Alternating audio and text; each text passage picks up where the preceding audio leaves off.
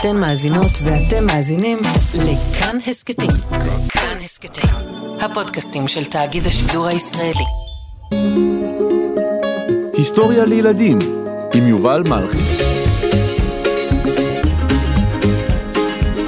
זאב ז'בוטינסקי, האיש שרצה לתקן את העולם.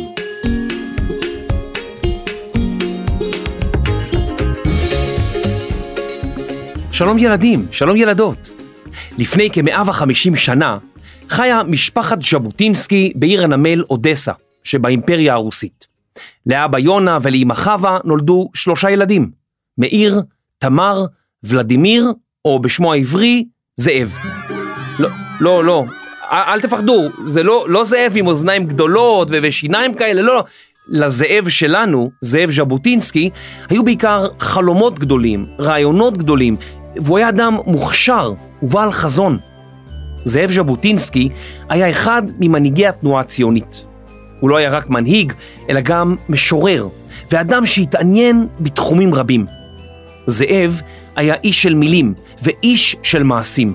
הוא חשב או הגה, כתב ונאם על המדינה היהודית שהוא דמיין שתקום בארץ ישראל. הוא הקים יחידות צבאיות ופיקד עליהן. הקים ארגונים ציוניים ועמד בראשם, והוא גם אהב שירה, ספרות ותרבות. הוא היה איש ספר ואיש חרב. זהו סיפורו של זאב.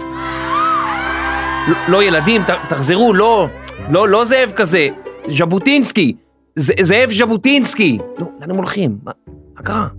תחזרו, תחזרו, ילדים, לחזור, לחזור, זה, זה לא זאב אמיתי, זה, זה רק השם שלו, ילדים, לחזור! או, לאן הם הלכו? או, הם רצים ממש מהר. בתקופת ילדותו של ז'בוטינסקי, הרפואה לא הייתה מתקדמת כמו היום, ואביו נפטר כשהיה בן שש. משפחתו חיה חיי עוני ומחסור.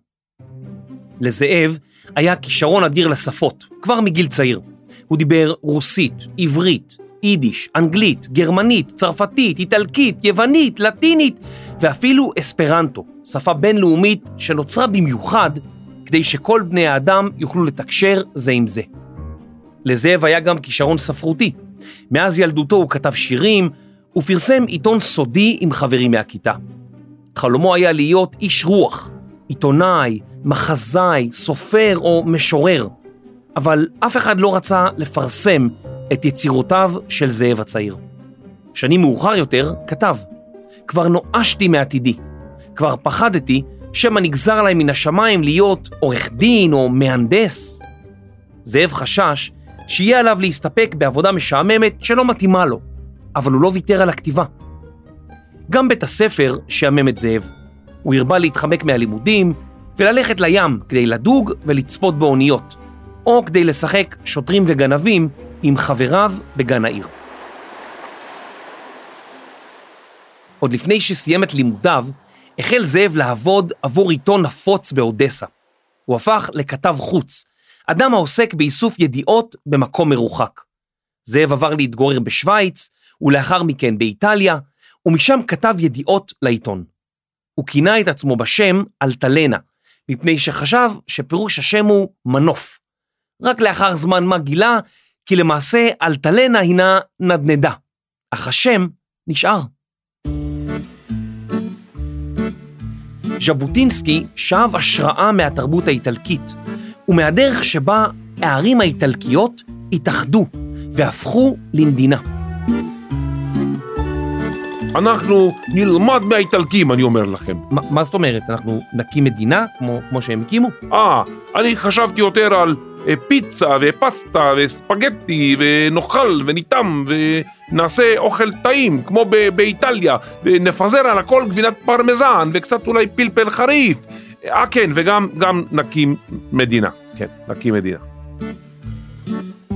באיטליה למד ז'בוטינסקי משפטים באוניברסיטה, והוא למד גם על התרבות האיטלקית. בזכות כישרון השפות שלו, הוא למד איטלקית במהירות, ואף החל לתרגם סיפורים מרוסית לאיטלקית. לאחר זמן מה שב לאודסה וגילה כי הוא הפך לעיתונאי מפורסם. זאב היה לסופר רוסי מצליח ונערץ על ידי רוסים רבים. הוא נשאר באודסה וכתב לעיתון תמורת משכורת נאה.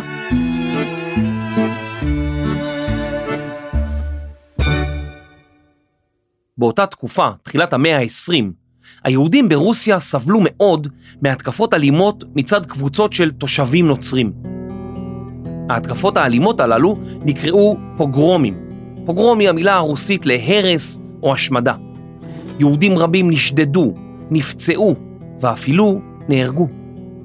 ז'בוטינסקי חשש שפוגרום שכזה יגיע לאודסה, ולכן הקים עם חבריו קבוצה יהודית להגנה עצמית. כשז'בוטינסקי היה בן 22, התרחש ברוסיה, בעיר קישינב, פוגרום גדול וקשה, ופרטים עליו התפרסמו בעיתונים. ז'בוטינסקי הזדעזע מהפוגרום הנורא, וחשב כי היהודים לעולם לא יהיו מוגנים מספיק, וכי הם חייבים להקים מדינה בארץ ישראל. הרעיון של העם היהודי מגיעה מדינה משל עצמו, בארץ ישראל, נקרא ציונות. ז'בוטינסקי לא היה בקיא ברעיונות התנועה, ולכן החל לקרוא מכל הבא ליד על הציונות. הוא הצטרף לתנועה הציונית והשתתף בקונגרס הציוני. הוא זכה לפגוש את בנימין זאב הרצל, וכתב כי פגש נביא ומנהיג בחסד עליון. על הרצל יש פרק שלם בהיסטוריה לילדים. כדי לעודד יהודים לעלות לארץ ישראל, נסע ז'בוטינסקי בכל רחבי רוסיה ומזרח אירופה, ונאם בקהילות השונות. אלפים רבים באו להקשיב לנאומיו הסוחפים. רבים סיפרו כי מעולם לא שמעו נואם שכמותו. כשנאם בעיר סלוניקי שביוון, נכתב בעיתון כי אלוף הנואמים חולל מהפכה של ממש בקהילה היהודית הרדומה, כאילו נגע בה נסיך אגדי בחרב הקסמים שלו. ז'בוטינסקי המשיך לכתוב, ורבות מיצירותיו עסקו בציונות. הוא עודד את בני העם היהודי בגולה להתעורר, להילחם על זכויותיו ולעלות לארץ ישראל. ז'בוטינסקי נאבק גם למען השפה העברית. באותה התקופה תקשרו רוב יהודי רוסיה ברוסית וביידיש. ז'בוטינסקי קידם את תחיית השפה העברית, הקים רשת של בתי ספר עבריים, מצא מורים דוברי עברית שילמדו בהם, וכשראה שאין מספיק ספרי לימוד בעברית, הוא הקים הוצאת ספרים והדפיס אותם. כך פרסם ז'בוטינסקי את האטלס, ספר מפות הראשון אי פעם בעברית. באטלס נכללו גם דברים שהיו רלוונטיים לעם היהודי, למשל אחוז היהודים בכל מדינה בעולם ומפות היסטוריות של ירושלים מימי התנ"ך. ז'בוטינסקי המשיך לעסוק בשירה ולתרגם יצירות מופת לעברית. הוא תרגם יצירות ספרותיות חשובות ואפילו כמה מסיפורי שרלוק הולמס. ז'בוטינסקי גם הוציא ספרון כיס בשם כל בו לתלמיד, שכלל נוסחאות ומידע אודות אישים חשובים דוגמת הרצל. בספר גם היה פרק על נימוסי שולחן. הנה אחד הסעיפים. הגש את האוכל לפיך, לא את פיך לאוכל. שב זקוף, ואל תוריד את ראשך לקראת המזלג או הכף. בפעם הבאה שאתם אוכלים ארוחת בוקר, צהריים או ערב, נסו להגיש את האוכל לפה שלכם ולא את הפה לאוכל. נראה אם תצליחו.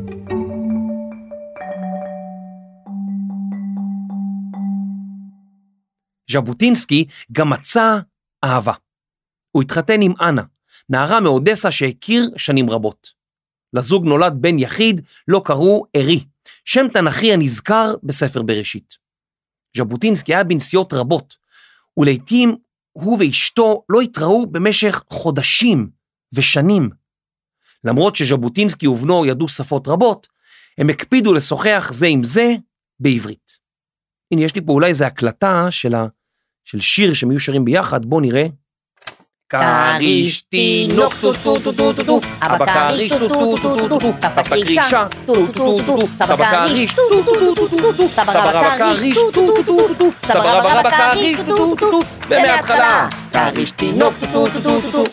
לא, לא, בטח היה להם משהו יותר מתוחכם, זה לא, זה נשמע לי הקלטה מעכשיו, זה לא, זה לא רציני, באמת.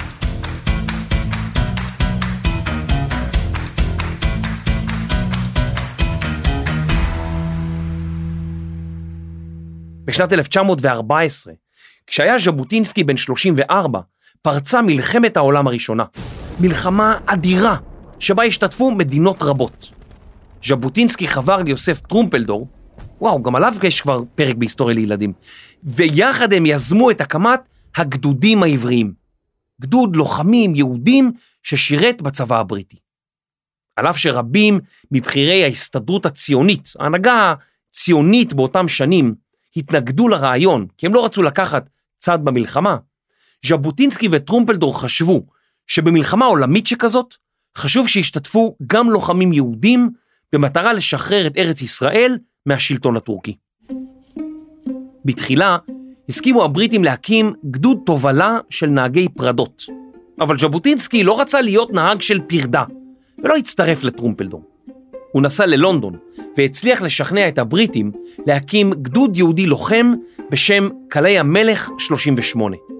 לאחר מכן הוקמו עוד שני גדודים שכאלה. ז'בוטינסקי היה מראשוני המתגייסים לגדוד. בתחילה שטף רצפות והגיש אוכל לחיילים בעלי דרגה גבוהה יותר.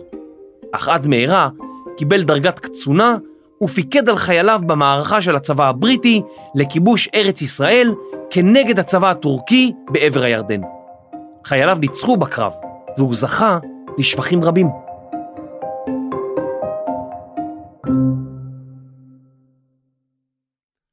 לאחר המלחמה התיישבה משפחת ז'בוטינסקי בירושלים. זאב היה עסוק מאוד. הוא שיתף פעולה עם אליעזר בן יהודה לחיזוק מעמד השפה העברית. הוא פעל להקמת אוניברסיטה ראשונה בארץ ישראל, האוניברסיטה העברית בירושלים. הוא סייע בהקמת עיתון הארץ וכתב עבורו, והמשיך לנאום ולכתוב ספרים. כשלמד שהנהגת העיר ירושלים מורכבת אך ורק מגברים, הוא כעס מאוד, והודיע לוועד העיר שלא ישתתף בו, עד שלא יהיה מקום גם לנשים. ז'בוטינסקי אמר כי הגבר יכול לכבוש את הארץ, אולם ההאחזות במקום, על אף כל קושי, תלויה באישה ובמשפחה.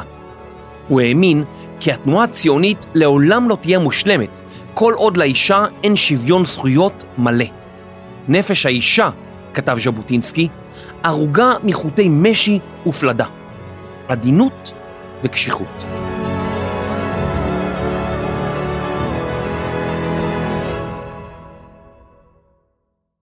כשראה ז'בוטינסקי שיהודי ירושלים נתונים תחת מתקפות מצד תושבי האזור הערבים, הקים ז'בוטינסקי את יחידת ההגנה.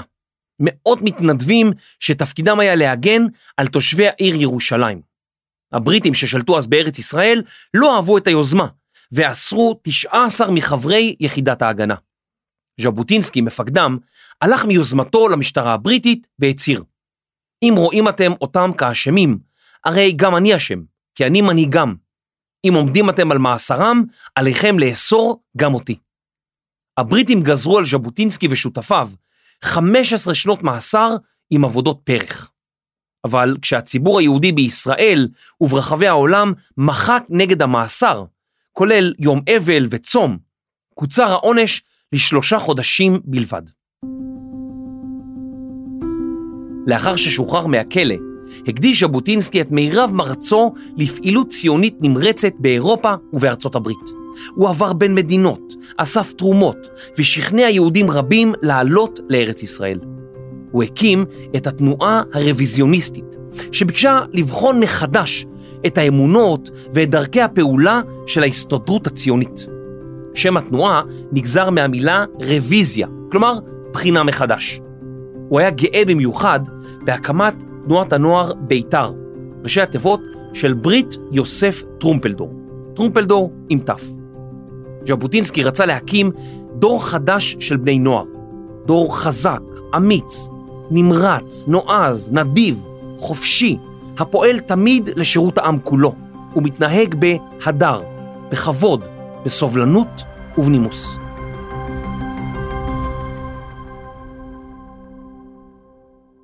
בשנת 1931, ז'בוטינסקי יכול היה לרשת את חיים ויצמן כנשיא ההסתדרות הציונית, אך הוא החליט שלא להתמודד על כס הנשיאות. למרות שז'בוטינסקי היה מנהיג פוליטי, הוא גם היה אומן, והרבה לעסוק בכתיבת שירים ותרגום מחזות. הוא ידע שאם יהפוך לנשיא ההסתדרות הציונית, לא יישאר לו זמן לדברים שכה אהב. רוצים שאני אעזור לתנועה הציונית, וזה הדבר הכי חשוב, הכי חשוב, אבל... אוי, תראו איזה שיר יפה יש פה, לא, אני חייב לתרגם אותו. אוי, תראו את ביאליק, איזה הוא כתב יפה, אני... או אדגר אלן פה, הוא כתב את העורב, אני, אני חייב לתרגם את זה. וואו, תראו פה, וואו, מה זה... אני חייב לכתוב תסריט לסרט רינו, יש שם קולנוע מתחיל... היה... וואו, איזה שיר יפה, תראו, או, והמחזה הזה, איך אני לא אתרגם את, את המחזה הזה? אני רוצה לכתוב סיפורים וספרים שלמים, ויש לי כל כך הרבה רעיונות. אוי, איפה אני אמצא עוד זמן? איפה מוצאים זמן?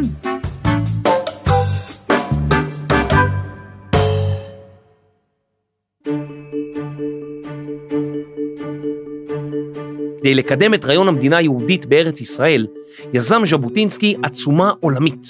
הוא החתים יותר מחצי מיליון יהודים על עצומה שקראה לראשי מדינות באירופה לסייע ליהודים במאבקם. מאות אלפי החתימות מ-24 מדינות שונות הוכיחו עד כמה ז'בוטינסקי היה אהוד ונערץ. אך רבים ממנהיגי התנועה הציונית לא הסכימו עם עמדותיו. הם האמינו שהיישוב היהודי בארץ ישראל עדיין אינו מוכן לעמוד ברשות עצמו כמדינה עצמאית עם צבא של ממש. ז'בוטינסקי חשש מאוד מהמצב באירופה ורצה להקים מדינה במהירות כדי להציל את העם היהודי. ז'בוטינסקי חזה את מלחמת העולם השנייה עוד לפני שפרצה, והוא הבין שהיהודים באירופה עומדים בפני סכנה. הוא קרא לפינוי המוני של כל היהודים. עלינו להושיע מיליונים, הוא אמר, מיליונים רבים. אם לא תחסלו את הגולה, הגולה תחסל אתכם, הוא קרא. כלומר, אם לא תעלו ארצה, אתם עומדים בפני סכנה נוראית. ז'בוטינסקי המשיך ואמר כי הננו עומדים כנראה על הדרגה האחרונה שלפני פי התהום, בערב האחרון שלפני יום השואות המכריעות, העומדות להתחולל על הגטו היהודי העולמי. כדי שיהיה מקום לכל העולים ארצה, נדרש חבל ארץ מספיק גדול. ז'בוטינסקי האמין כי על היהודים להקים מדינה על פי גבולות ארץ ישראל ההיסטורית, והוא התנגד להצעות שהועלו לחלוקת שבטחה של ארץ ישראל ההיסטורית לשתי מדינות, מדינה יהודית ומדינה ערבית. הוא אף כתב על כך שיר בו אמר, שתי גדות לנהר הירדן, זו שלנו, זו גם כן.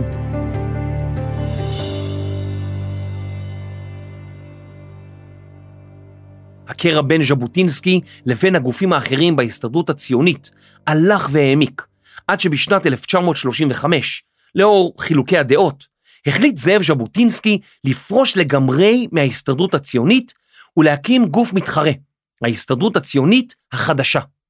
הגוף החדש לא שרד והתפרק כעבור כמה שנים. בתקופה שבה הבריטים שלטו בארץ ישראל, רוב ההנהגה הציונית בחרה לשתף עמם פעולה. בתחילה גם ז'בוטינסקי נהג כך. הוא התנגד לפגיעה בחיילים בריטים ואף לפעולות תגמול כנגד אזרחים חפים מפשע. אך ככל שעבר הזמן, הבין ז'בוטינסקי שאי אפשר לסמוך על הבריטים. הוא עמד בראש ארגון חדש בשם אצ"ל, ארגון צבאי לאומי. הארגון עמד בחוד החנית של התנועה הרוויזיוניסטית ומאבקה בבריטים. אצ"ל היה ארגון מחתרת שגייס לוחמים מהיישוב היהודי ושאף להביא את המנדט הבריטי לסיומו ולשחרר את ארץ ישראל משלטון זר. במשך שנים רבות הבריטים אסרו על יהודים לעלות ארצה, גם יהודים שהיו בסכנה גדולה. ז'בוטינסקי פעל להעלות עשרות אלפי יהודים לארץ ישראל דרך הים התיכון בניגוד גמור להוראות הבריטים. לעלייה הזאת קראו עליית אף על פי. אף על פי שהבריטים אינם מסכימים, נעלה יהודים לארץ ישראל. הספינות בעלייה הזאת היו מגיעות בחשאי לחופי ארץ ישראל, ובחסות החשיכה הסתירו אנשי אצ"ל את העולים מפני החיילים הבריטים שניסו לעצור אותם.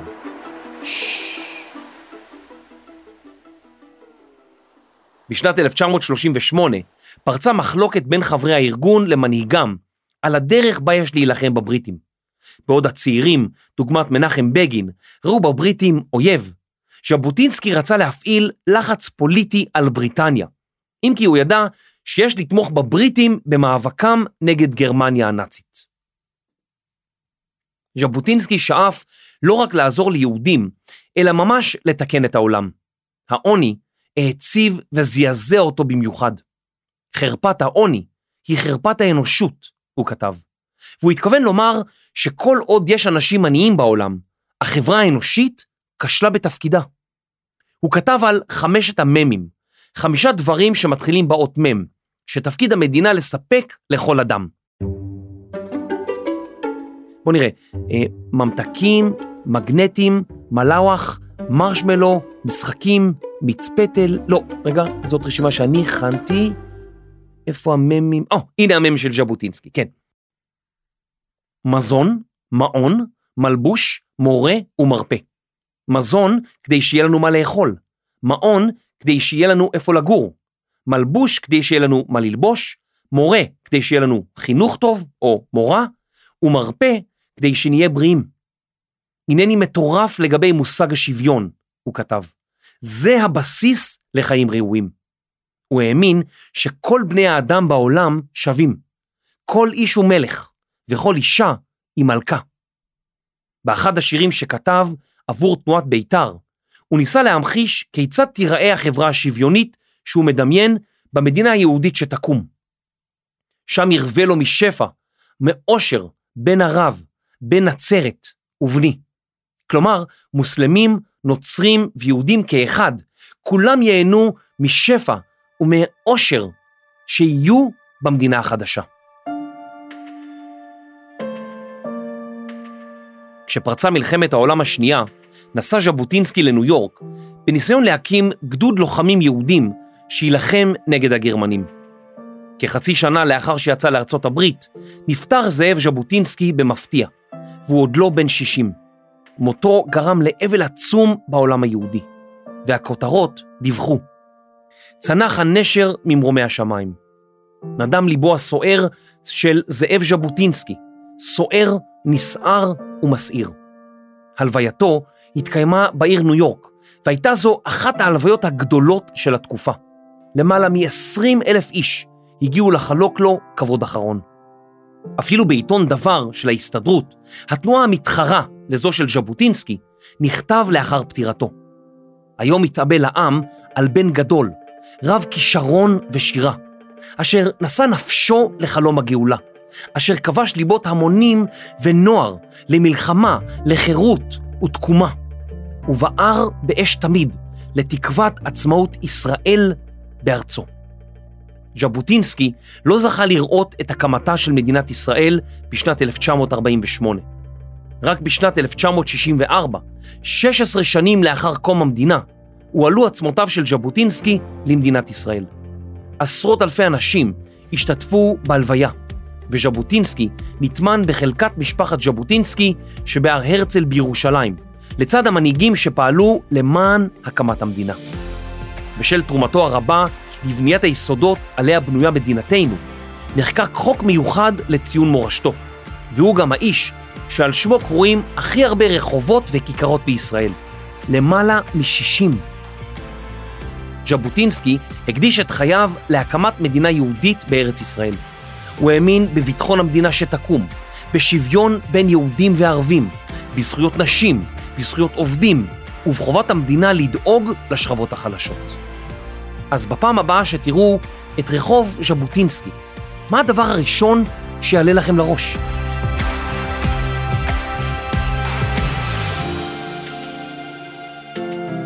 זאב ז'בוטינסקי היה מאותם אנשים שהביאו לכך שהיום יש לנו מדינה. הוא היה ונשאר אדם נערץ.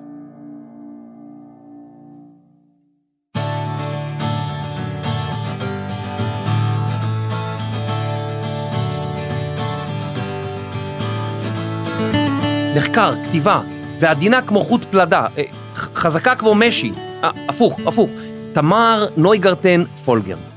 פיתוח תוכן ונהג פרדות, תומר שלוש. מחקר, עריכה, קריינות, והאיש שהביוגרפיה של ז'בוטינסקי נפלה לו על הרגל, אוש, יובל מלכי.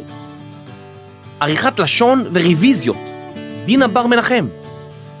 עיצוב סאונד, מיקס, והאישה שאוהבת לשיר במקלחת, שתי גדות לנהר הירדן, רחל רפאלי. הפקה ואנשים שאוהבים לצעוק, זאב, זאב. ניר גורלי, אבי שמאי ורני שחר. אני יובל מלכי, היסטוריה לילדים וילדות.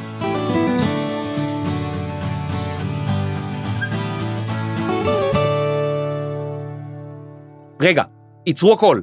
אם אתם מאזינים דרך אפל, ממש נשמח שתדרגו אותנו ותכתבו מה אתם הכי אוהבים בהיסטוריה לילדים. זה עוזר לנו מאוד, אז תודה. נשמח לראות אתכם גם בקבוצת הטלגרם שלנו, היסטוריה לילדים, שם תוכלו להציע הצעות לפרקים ולשמוע מה חדש. פרקים נוספים של היסטוריה לילדים ניתן למצוא באתר כאן, ביישומון כאן וביישומונים לרכב ולטלוויזיה. תודה.